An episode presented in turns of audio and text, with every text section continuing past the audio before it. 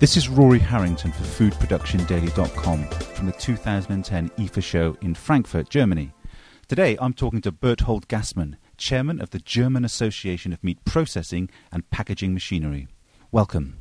2009 was a hard year for everyone, so how badly hit was the German food processing and packaging sector, and particularly the meat sector? First of all, for 2009, we have four English uh, words these four English words are "Thanks God it's over."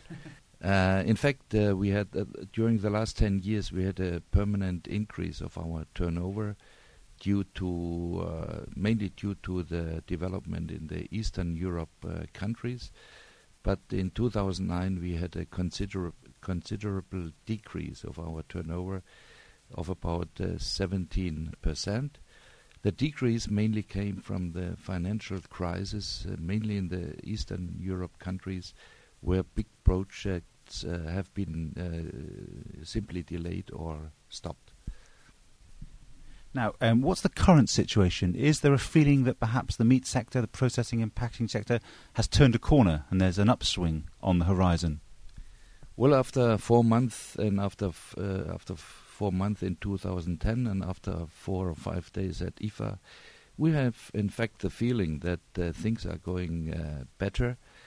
Uh, on a uh, still on a relative uh, low basis, but uh, most of our companies they have a, a nice increase, order increase since January this year. If I only take the month of February, there was a increase of the order income of more than 60%. And um, the IFFA itself, it gave us an additional push, and we feel that uh, things are going much better now than in 2009. Can you give us any detail about where recovery seems strongest, to which regions or to which countries? Well, first of all, uh, Germany and Western Europe have uh, had no uh, loss in 2009, fortunately and this uh, seems to continue in 2010 as well. Uh, the recovery comes, in my opinion, uh, from the Eastern Europe countries who um, seem to stabilize uh, themselves. And uh, another uh, another big issue is South America. South America is a meat continent, and there are a lot of new changes, um, and we find in uh, Brazil, for instance, the biggest beef and poultry suppliers worldwide, and they need a lot of our innovative um, uh, products, and so they help us to recover the situation as well. And in terms of just looking to the future um, and perhaps thinking about sort of patterns of meat, sort of meat consumption, what do you see as the big trends going forward? Well, uh, in general, in general, we can say that uh, the meat consumption worldwide uh, will increase uh, in the next uh, five to ten years. That uh, the meat consumption will increase every year between three and five percent. Mainly, that comes from um, emerging countries. We know that with the increase of the salary of the people, also the meat consumption is increasing. So we are expecting from that part of the world um, considerable increase.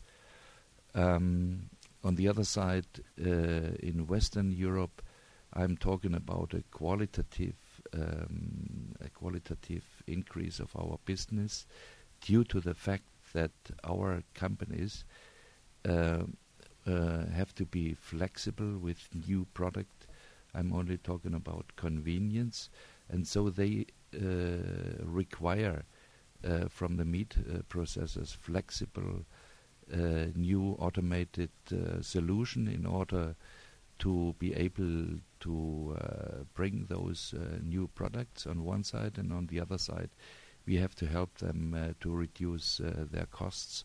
And those companies who are able to to reply to this requirement, they will become very successful in the future. Thank you very much, Mr. Gassmann. This has been Rory Harrington for Food Production Daily from IFFA 2010.